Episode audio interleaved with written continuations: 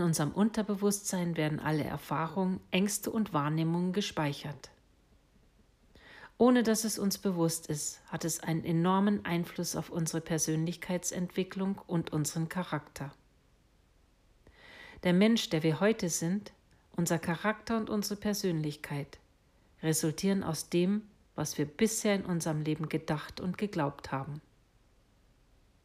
Mit anderen Worten, wir sind das Ergebnis unserer eigenen Gedanken, Erfahrungen und Überzeugung. Sind wir heute unglücklich, unzufrieden oder missmutig, dann spüren wir die Spiegelung unseres bisherigen Denkens. Heute mache ich mir zum Ziel, mich gedanklich nur noch mit dem zu befassen, wie ich sein möchte, denn meine Gedanken von heute bestimmen meine Zukunft von morgen.